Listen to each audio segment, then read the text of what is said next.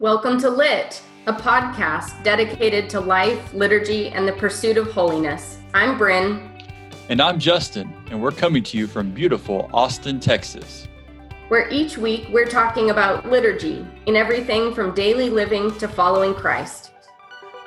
I hope everybody had a great spring break. It's good to be back with you here on Lit as we dive into our next topic uh, which is ministration to the sick and ministration at the time of death, which is also known as last rites.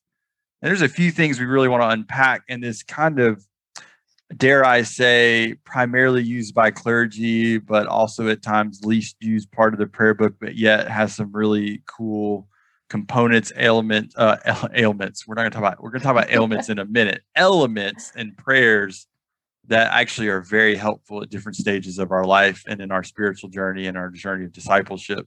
So we're going to draw some of that out. But before we do that, um, Bryn is going to walk us through kind of the history of this rite and this in this liturgy as it's developed. Uh, and I think this is really cool because uh, we don't always think about these connections. So, Bryn, why don't you take us down the road of the history of ministration to the sick? Yeah, well, I think first of all, most of what we probably think of um, as last rites comes through like movies when you know somebody is on their deathbed and and they call a clergy person to come and perform last rites.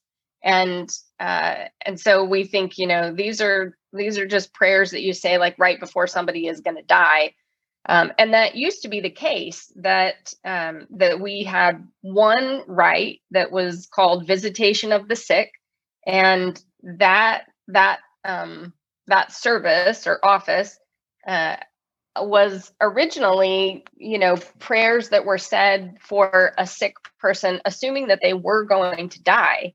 And the reason that they changed over time was that, you know, with the um, with the advances in medical science, people didn't die because they got sick. Um, and now lots of people get sick um, and don't die. They have full recoveries um, from infections because we have antibiotics, from injuries because we have, you know, really uh, amazing surgical procedures that that people can um, undergo from cancer because we have um, amazing technologies you know, that involve surgery and radiation and chemotherapy um, and other uh, ways of of restoring people to health. Well, it, you know, before those things existed, if you got seriously sick, um, then you weren't expected to to make a recovery. And so there were just prayers for a sick person that assumed that we were going to pray for that person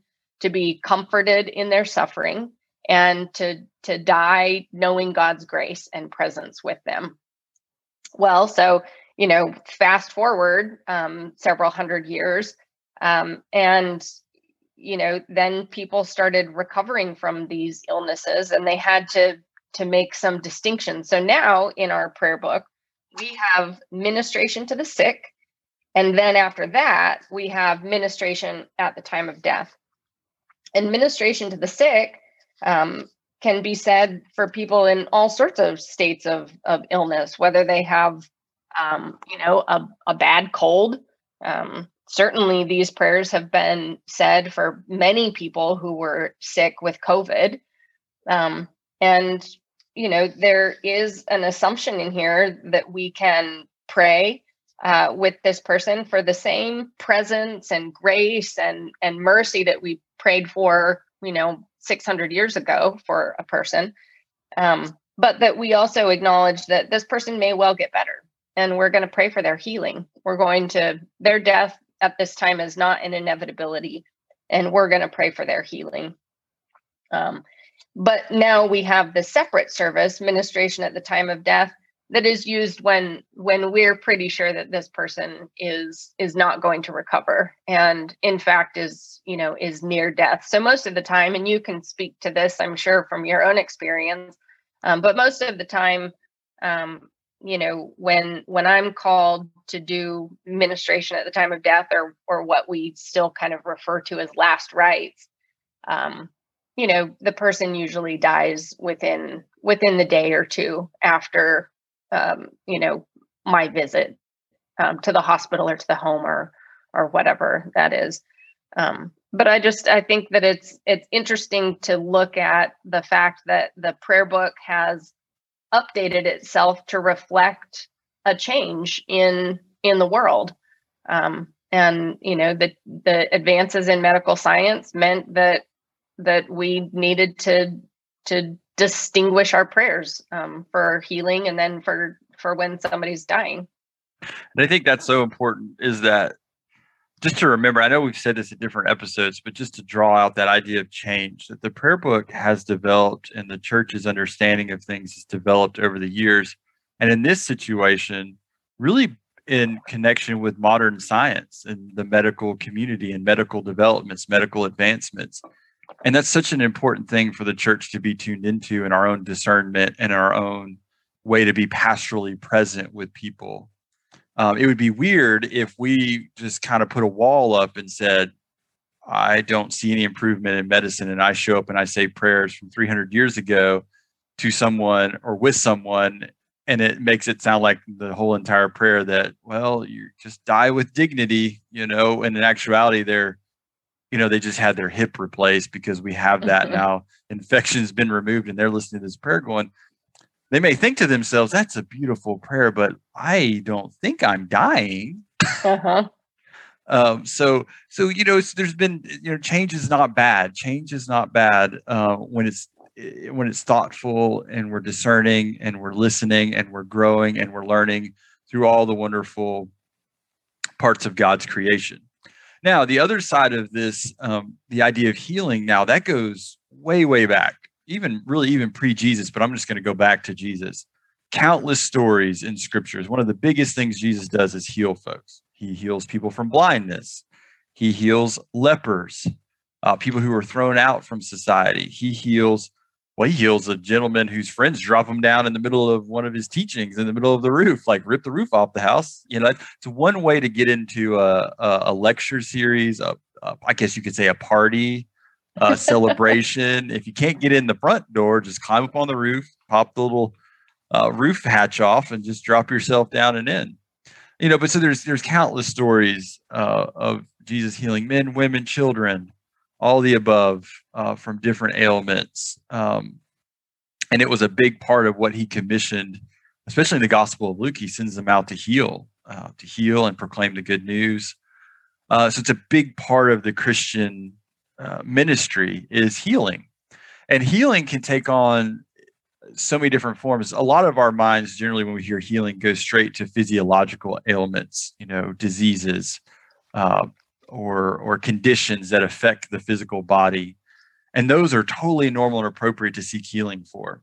Um, and then there's there's I, I, think there's an element to healing that's very spiritual that's captured in this rite. Um, you know one of the things i had a, a former parishioner really early on in my ministry note when we were studying this as part of a confirmation class.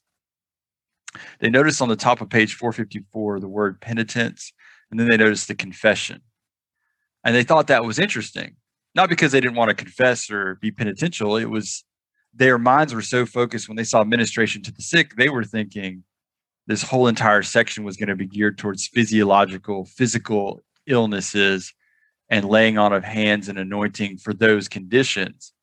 And it was a powerful moment for this individual because they it reminded them that healing has can have and be directed towards physical ailments, but there's a really important spiritual side. And and confession and reconciliation and those those activities are also part of the the healing that we're talking about um, in this rite. You know we want to give a chance for the sick person to confess. If there's any and you'll see in the fine in the italics if there is something that's troubling their conscience to give them space to let that go because that allows that, that spiritual healing to start to happen. And so it's so it's not just a one or the other and it's not just about what i would call miraculous healing uh, which a lot of times we will hear especially today in today's times we'll hear uh, you might hear and i've heard it and it's hard to hear when someone says well they prayed but they just weren't faithful enough so they didn't get healed mm-hmm.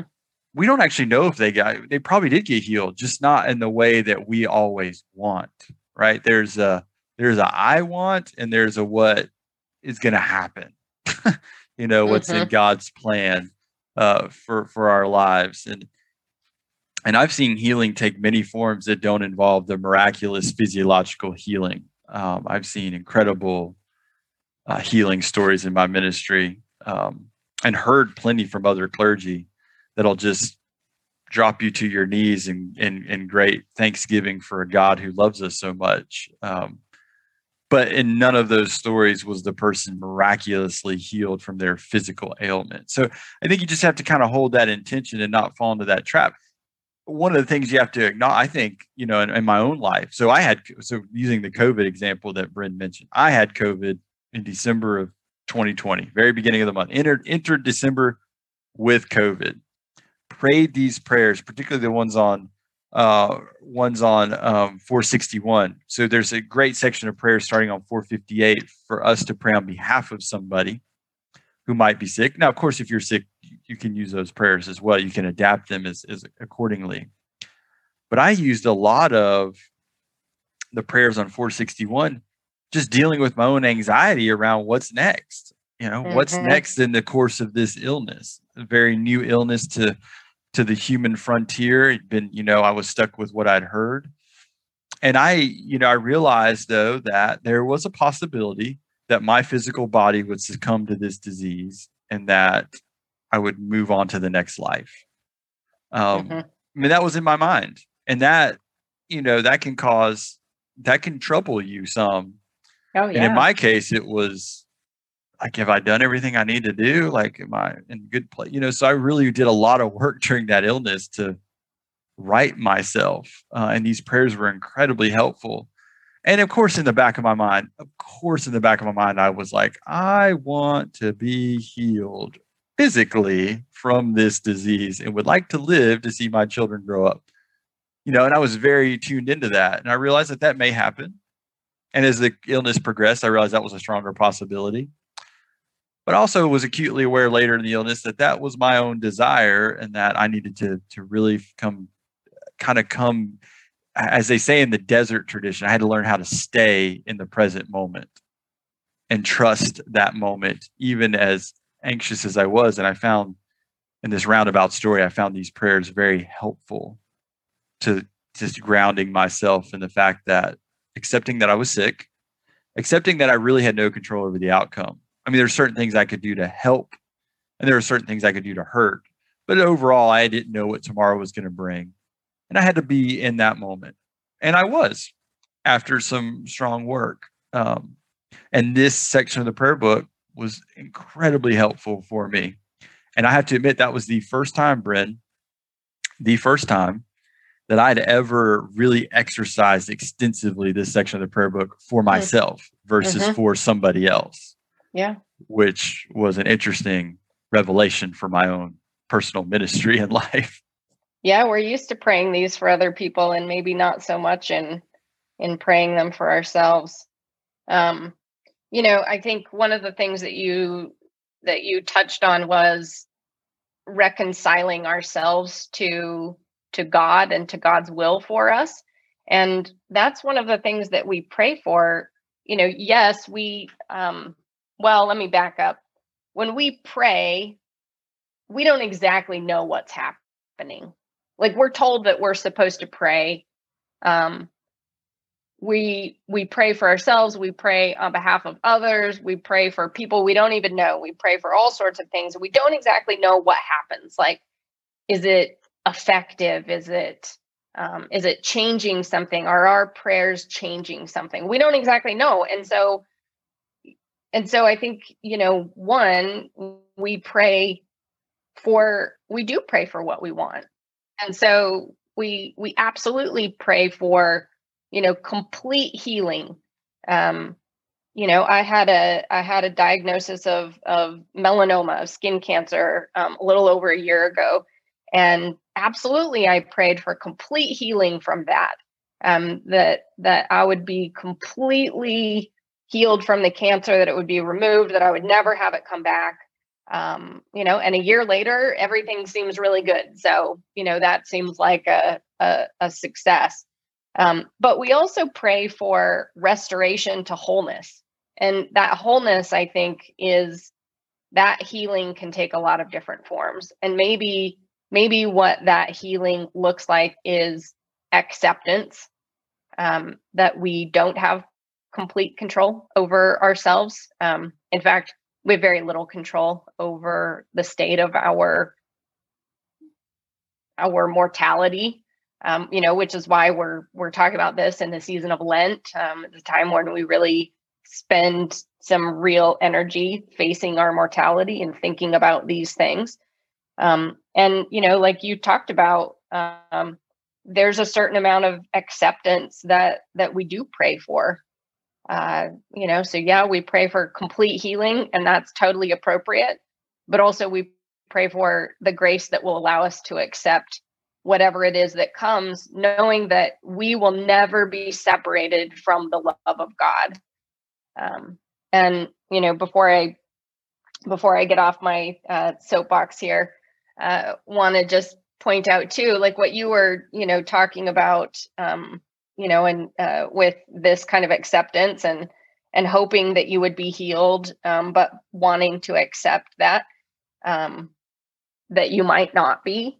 Uh, you know, I think about Jesus in the garden at Gethsemane, praying, you know, to to the Father, let this cup pass from me, uh, but you know, but not my will, but yours.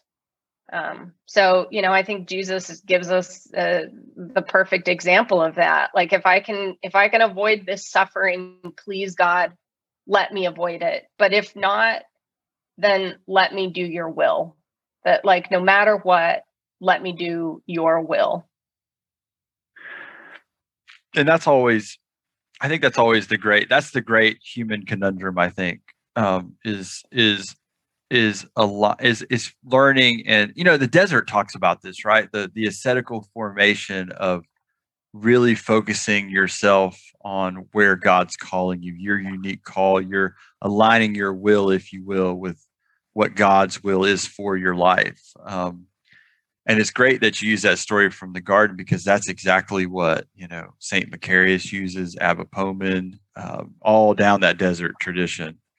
Um, use the uh, the the the idea of Jesus in the garden and him saying, you know, I, I understand what lay before me, and I don't necessarily want to do that unless that is what your will is for me to do. And of course, that's ultimately our salvation is in the actions of what entail following that. Um, one of the cool things though about this that I that I love in this um, healing liturgy is that I get to touch.